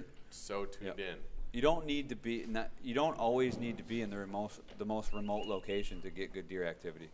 A lot of times, the overlooked spots and the spots closest to the trailhead are some of the best, um, and people just walk by them because they think, "Oh, well, I'm too close to the road." And realistically, if everybody has that same thought, what's the safest spot for the buck? Is right, right next to the road. So it sounds, it's hard to, to make that leap, but um, don't overlook it if you see it. Um, It's nothing like listening to an interstate right at sunrise. yeah, it, that's it's not the best, but I mean, I got um, nothing but exhaust brakes uh, in my spot, so it's pretty tough to hear. Yep. Okay, so here's a here's an interesting question: um, How to set up a stand and sticks in the morning in the dark safely, and and um, or in an efficient manner, uh, safely and efficient. And I would really say, man, uh, take your time. The biggest thing is just you know if if you're not if you can't set up a stand with your eyes closed, like I mean, if you haven't been doing it for that long or you're still getting familiar with your gear, you just got to give yourself ample time to slowly do it. Don't rush. You should never be rushing when you're setting up stands. You, eventually, you will become lightning quick with these things. As soon as you, any of these stands, they're all designed in the same way. Uh, Lone Wolf, XOP, Custom Gear, like they all generally hang in the same way. So odds are, if you're running an XOP now and you graduate to a Custom Gear, or you're or you're running an old uh, original Lone Wolf, like I, I promise you, once you get the reps in with that thing, you are going to become so efficient, and it'll be easy to hang in the dark. But at first, if it's tough, you just, you just got to take your time. You got to give yourself that time to adjust. and do some practice too. Yeah. Like that's I know I've been guilty of it as I'm sure everybody has. Is you like spend all the time preparing for opening day, and maybe you've glassed all these bucks in the field, and you know exactly where you're going to go, and then you get there, and all of a sudden it's like your whole system is off. You make a mistake, you drop a stick, you don't have this right, or you don't have that right. Um, I, I love as it comes as season gets closer. If I run out to hit the gym in the evening, before I get back and hit a shower in the house, I'll just hang my stand once real quick. takes me 10 minutes. I just go through the ropes of just, just boop right in the yard, boop back down, and then I just do that, you know, every few days or so and so as we get closer to season, and I just get all those jitters out, you know, by the time I get to opening morning or, open, or evening. You guys got any uh, pointers? Anybody do anything for uh, effectively hunt, hanging in the morning? Any any rhythm or um, pointers that you can give out? I I stopped using a headlamp for the most part, and so my eyes weren't accustomed to that bright light by the time I got to the tree. And you'd be surprised how often you don't need any additional light at all, and you can still see what you're doing. Um, the headlamp will adjust your eyes, and when you get to the tree, you still can't see anything without the headlamp on. So I don't use it at all. I, I see terrible in the dark. I feel like so. I try not to to get to my tree, but when I get to my tree, I have a very dim red light that I just make sure every strap's on top of every buckle. Work your way up. Just most importantly, know your gear though. Practice with it. Wear a safety harness. Wear a safety harness. Yeah, yeah. So, sounds kind of like an obvious answer, and we'll go through in the workshop more of those um, kind of tips and tricks. Uh, okay, so stand or sit while in stand. Stand the whole stand, time. Bobby. I'd like to sit. Sit. Zack. Mostly sit. 50 50. Abram.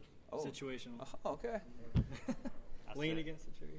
Sit. I'm a 50-50 guy too. I mean, I'll sit probably the first part, but I'll slowly in the evenings I'll stand closer it gets. Um, in the mornings I kind of rotate back and forth. I like yeah, to when kneel. we get when I get Oh. to prime time. yeah, Your I'm dad said standing- one time I- he'll I- crouch. yeah, I stand up. Prime time. Yeah, like if it's a morning hunt and it's starting to crack, I'm up already. I'm up against the, the tree, trying to, to blend in with the you know the vertical line of the tree, and then in the evening time when I the hairs on my neck start to stand up, I'm like, yeah, I need to I need to be up and, and be ready to go. But I'm also not at the point. Uh, I got a, a good buddy by the name of Cody.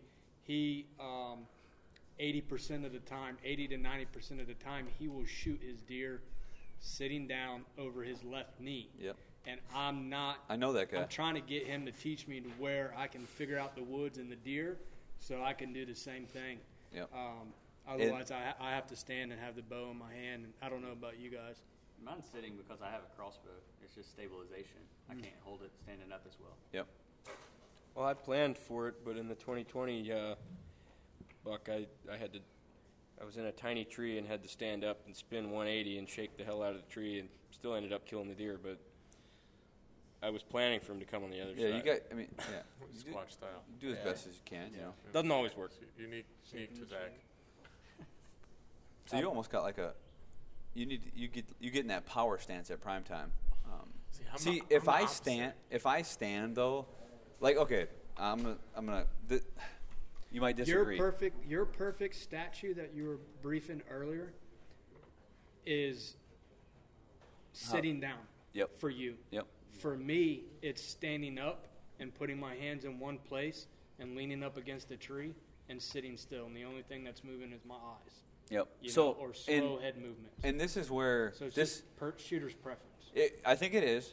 Um, I personally think, though, that there is more because let's say you take your whole body, you're more amped to move standing up than you are sitting down because you're eliminating half the equation.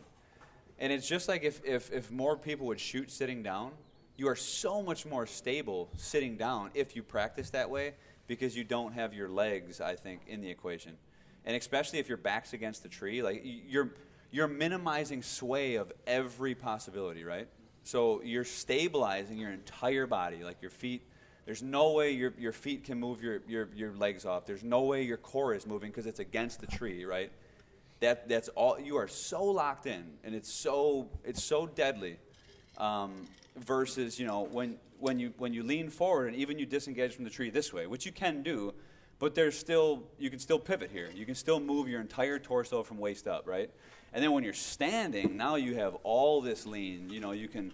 I mean, and and this is this is where I get in dead zone. Like if I'm standing, I just tend to like like Sway it's it's this tiny bit of movement like that. After about 45 minutes, I, I just can't help it. You probably got stiff legs because I mean all your days of standing at attention probably. I don't know. Like, I don't I don't know if that's, but I'm just saying. You know what I'm saying? Like like that like that could. The, I like how the jab came. came No, I'm just I'm just Slow. saying like I don't know. Just crept in Um, there real. maybe that has a, maybe that plays into it. You know, more discipline with a stiff stand. I don't know. I, I'm Michael Perry, do you like to stand or sit? Situational. Most of the evening, you know, I get up thirty minutes before the sun goes down, stuff like that, so it's just Kind of situational. situational. I think we can all agree situational, I- I- except for Cody. Yeah, well, no, I still think if you're comfortable standing, stand. Or if you like to sit, sit. I'm just saying that's why I do it. Do you sit Um, all day, like if you're on a six, eight, ten hour sit, sit all day? Well, I don't. I That would would never never sit eight to ten hours. Uh, I, I couldn't do it. I, I couldn't get myself to do that. But yes, I will. I will. Typically, I will sit the entire sit, if I need to stand up the stretch, I'll stand up the stretch. Um, like if I need to move positions, but you got to understand a lot of the times I'm sitting, it's it's in such it's in such a position to where I can't let myself get out of character, if you will, because I, I, it's happened to me twice, and I can tell you the story like tit for tat. I got screwed by just looking over my shoulder. And, and it, it- it's, you know, I'm just typically in very tight, close quarter scenarios to where I have to be ready. I have to, my, my movement has to be quick, especially in these, like, so cedar and pine thickets. I'll be hunting one trail.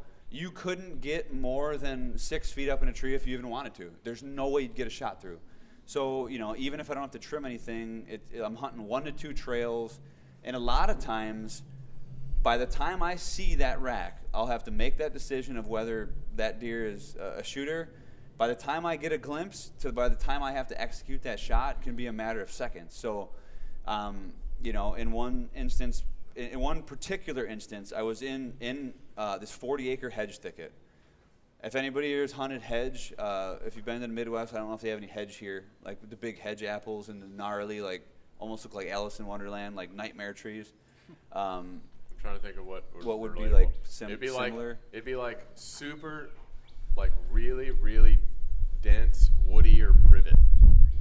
Yeah, so it's like uh, real thorny hardwood that just tang- entangles and all this stuff, and the, they, they're like apple tree stature, but all interlocking limbs. So you're hunting this stuff, and I knew I, I tracked this buck down on one trail, and um, I was actually 50 yards off that trail and spotted him, and I knew where I needed to be, and I knew where I was supposed to be in the in the beginning. But anyway, so all this all this putting the doing the, the the puzzle right i told myself i'm like all right if you get there and like the only spot i could get was so point blank but i told myself like if you can sit still till till 10 o'clock and not move you'll smoke that deer and it'll be game over right so um, and i got in there and i sat still for the entire day or the entire morning sorry this was this is long for me. Like I think it was like three hours, and normally I'm out in two. But this buck was moving through late, and when I spotted him, I was actually scouting. So, so I was like, oh crap, okay. So I'm sitting there, looking at you know I had my watch there, had my bow just ready to rock the whole time. My bow was actually on my lap,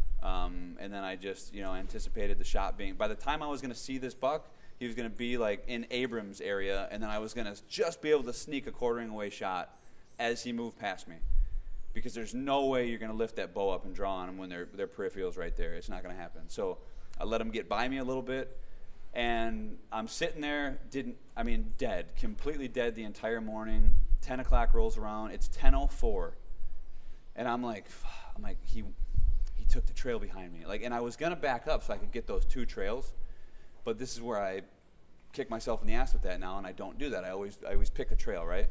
So it's 10:04, and I'm like, I'm like he.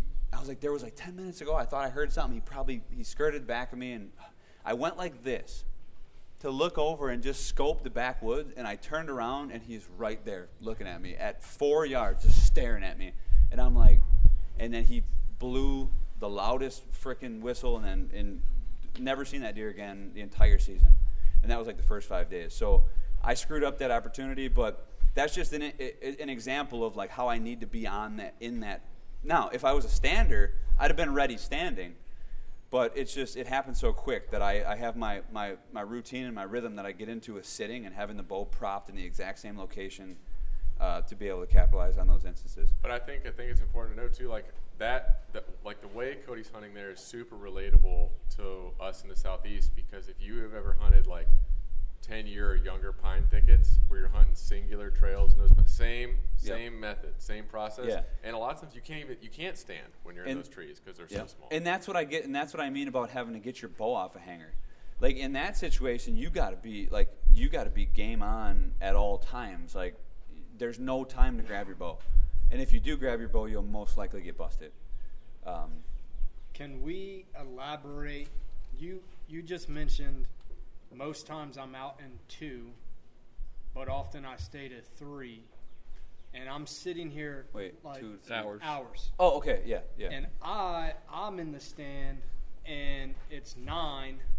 It's been light for two hours and some change. I'm like I'm referencing a month ago or a week ago when I lowered my bow down at 10:30 and was like, "I'm out, I'm done. It's 10:30." That giant And I lo- lowered my bow down and looked, and 30 yards away, he's walking right to me. Yep. And so then, so now, fast forward a, a day later, a week later, whenever, it's now nine. I've been in two hours, two and a half hours, whatever the case may be, or more. I'm ready to go, but I'm telling myself, Stick well, it you, ne- you never know. He could Yeah, come out you- at 11. He could come out. So, is- could you deep dive into the two-hour and three-hour window that you that you talk about? The only reason I was there for three hours is because I visually sighted that buck when I was scouting. Otherwise, I'd have never been there for three hours. Now, that is a hot time, though. Um, that late morning is a good transition, you know, and this is where you can start to look at moon phase. So, you know, and, and kind of gauge that transition. I've just always had the mentality of I don't have the patience to wait that long.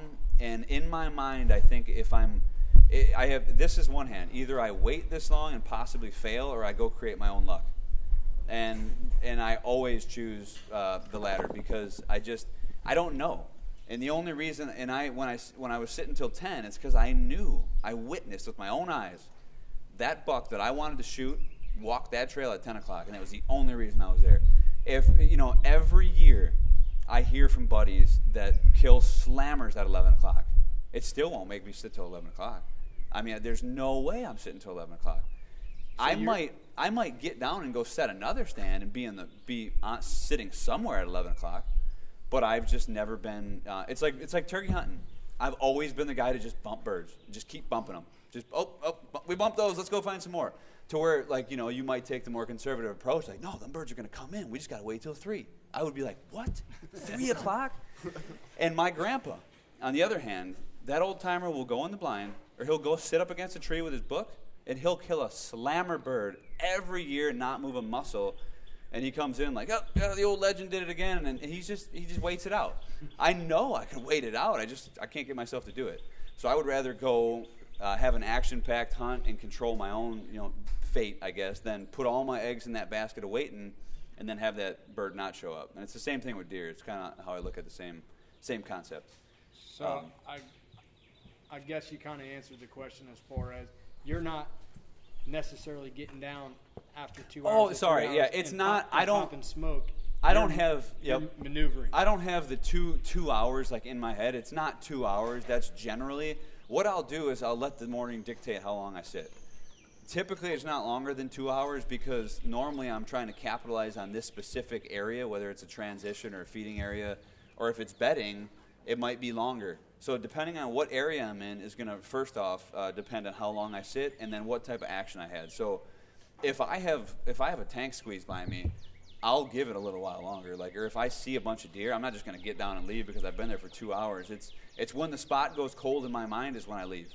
So it's not necessarily to a time restraint. And then most of the time I will relocate, depending on you know if I got to work or something I can't. Like, but um, if I got all day, I might relocate or start to do more homework for the next hunt or the following morning versus just being a stand. We got about five minutes. Want to do any questions? Oh yeah, let's open it up here to get a couple questions. Um, I think we covered a lot, lot of these. There might be a couple we missed, but Anything Um, you guys are thinking that you want covered that we didn't touch on that you're curious about? What are, what are, this is, this is kind of a non-hunting question, but Oh. what are, what are some things that you guys do outside of hunting that you feel makes you a better hunter? In other words, things that develop uh, discipline, fitness, your attention to detail when you're scouting, like, like, like what things in your lives refine those skills for you? I would say that's a great segment to the next discussion, which is the mapping. Like, the mapping discussion. yeah. How does that correlate to mapping? Because he was saying like, what do you do outside of like? I, I'm a ta- I'm taking that as in the woods. Like, what do you? No, do he's outside of talking the woods? about like just everything. like Anything yeah. and everything Oh, that okay. you do in life Yeah. to make you. Um, a I think you're hunter. more so talking about things that are not pr- related to hunting, right? Yeah. Oh. Yeah, yeah.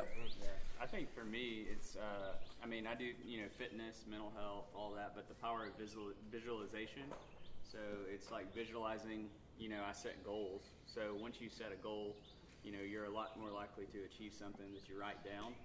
And so whether that's in a business, a professional sense, or that's in a personal, a family sense, or a hunting sense, when I write down goals, like I have a, a vision board that hangs up in my garage. It's a one, three, and a five year vision board. But all the way down to the, the point of me releasing now a bolt instead of an arrow, I have visualized that moment. So in the moment, like people ask me, do I get nervous? No, I don't because I've already visualized it.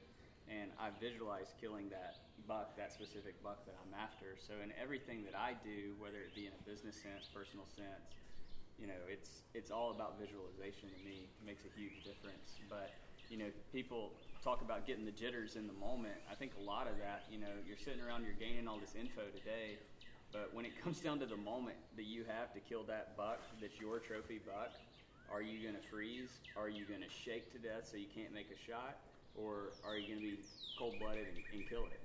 And so visualization is what it comes down to for me. Now, after, if you watch my videos or you know me personally, I'll lose my mind because it's like months or years of build up come out in that moment. But visualization is a big thing for me in all things, whether it be, you know, what I've touched on or even fitness. We were talking about nutrition and fitness before we got going today, and it's like everything's about like setting goals and then visualizing uh, achieving those. Yeah, that, yeah. Um, I can segue into something if Uh, the only thing I would add to that is for me, I like I like to do. I don't like my like for example, if I'm going to go do a workout, I think a lot of people on the the type of fitness or the type of thing that you do, I like to incorporate some sort of struggle into my day to day. Like if I'm uh, push myself to do something I'm uncomfortable with, because I think a lot of times, it, when you know when I'm on stand, um, it's easy to be in that mindset of like, oh, I could just go do this, or I could just hop down, or you just give in to that kind of like guilty thought process because we're so conditioned as people today to just be instant gratification and everything is easy and everything is right there in front of you. And um, I was talking to a group of guys, and I, I give credit to Cody with this because he he always preached to me. It's like if it's cold, he may have to be cold, and he's fine with being cold because if you have to, whatever you got to do, it's what you got to do. But having that mentality where it's like the struggle is the struggle. You're not going to avoid the struggle. Whether it's sitting on a stand and having to be rock solid when it's 20 degrees, or like there were a couple times this year, Cody and I were hunting together, and I was literally seven yards from deer and had does feeding in front of me for two hours, and you can't move, and it it like it physically hurts. So like incorporating that, whether it's into your workouts and you just like actually push yourself, like legitimately push yourself, or it's mentally doing things that test your thought process and how you approach things, being accustomed to understanding what struggle actually is and not thinking that you're that you're struggling is important. For me, uh, I think as far as work life goes, you go and spend all of this time helping somebody else achieve their dreams as far as their business goes for most of us blue collar guys and you you're on the job maybe more than 40 hours a week and you're on a T you know a lot of us we're having to do good to perfect work every day and then you take your own personal time and you don't use it to fulfill to the same level for me I'm going to work two times harder to achieve what I want than I am for somebody else. So if I'm giving them perfect, I'm going to kill myself to do what I need to do. So that's kind of what focus I focus on and drives me is that it, doesn't matter how bad or how long my week was. When I get in the woods, it's business, plain and simple, cold blooded, and that's what I try to focus on. It doesn't matter if I'm walking four miles, five miles. It doesn't matter, you know, how cold it is. It's what I'm here to do because that's what I want. So if you give somebody else 100%, why can you not give yourself 120? Yeah, I- think that's a I think that's a that's a good way to look at it. I looked at it that way for many years. Um, I, man, um, I think to a point you have to you have to be that way, and you have to. There's a task at hand, and what you're trying to do is, you know, to be successful. I think there's a there's a natural competitive nature there, right? Like you want to do good. You, there's goals you set for yourself that you want to see come to fruition, right? Um, and you know, in my you know more recent years, I've I've found myself stepping away from that a little bit more and, and trying to. Uh, I found I was getting too caught up in like the it was getting too regimented. So I try and enjoy my time. And not that I'm not saying that nobody else enjoys their time, but I know I didn't for a while. Like uh, I would I would be hunting like it was a job, um, and I'll admit that. Like I mean I I, t- I take hunting very seriously, and there's you know, um, and I go into the season, you know, with the mentality like you know that nobody's going to hunt as hard as I'm going to hunt, and I don't care where I am, what I got to do. Like that's and, and and it's not an option to fail. That's how I've always looked at it. And when I kind of let go of that a little bit and was more like, I want to go out. Like the reason I'm really doing this is because I enjoy being out there, and you know, I started to notice that I was getting, I was, it was easier. There was less pressure, and I started to connect the dots easier and better and faster. So I think having, I think, I think having that that balance, the perfect balance of like, you have to be there, you have to be doing what you need to do, but also maybe don't hold so much pressure on yourself uh, is a good mentality. Um, but I will say, like answering the question, um, like exact. I don't think there's anything that I've that has helped me more in the um, in hunting that isn't hunting is bodybuilding, uh, and not necessarily just like kind of competitive bodybuilding, but I'm talking. When I say bodybuilding, I'm talking about the art of changing your body in any way, shape, or form. If you want to be able to run 27 miles, that's bodybuilding. If you want to, if you want to look jacked and be 220 pounds of shredded muscle, that's bodybuilding. You know, I, I look any way, shape, or form, right? And it's a personal change, it's a physical change, and it requires so much mental discipline to do any change, to do any bodybuilding, um, that that right there is just it's insane. The the the benefits and the rewards that that transfers over to the, your entire life, your home life, your hunting life. Um, it's holding yourself accountable and implementing discipline there. So you know, as Jake kind of mentioned, like there's a lot like there's not times where I th- there's never times where I um, skip out on hunting because it's never even an option. It's like you know I, I had that saying that I always say like do hard shit. It's good for you. Like very very plain and simple. Like if you do enough hard shit, the easy shit is never hard.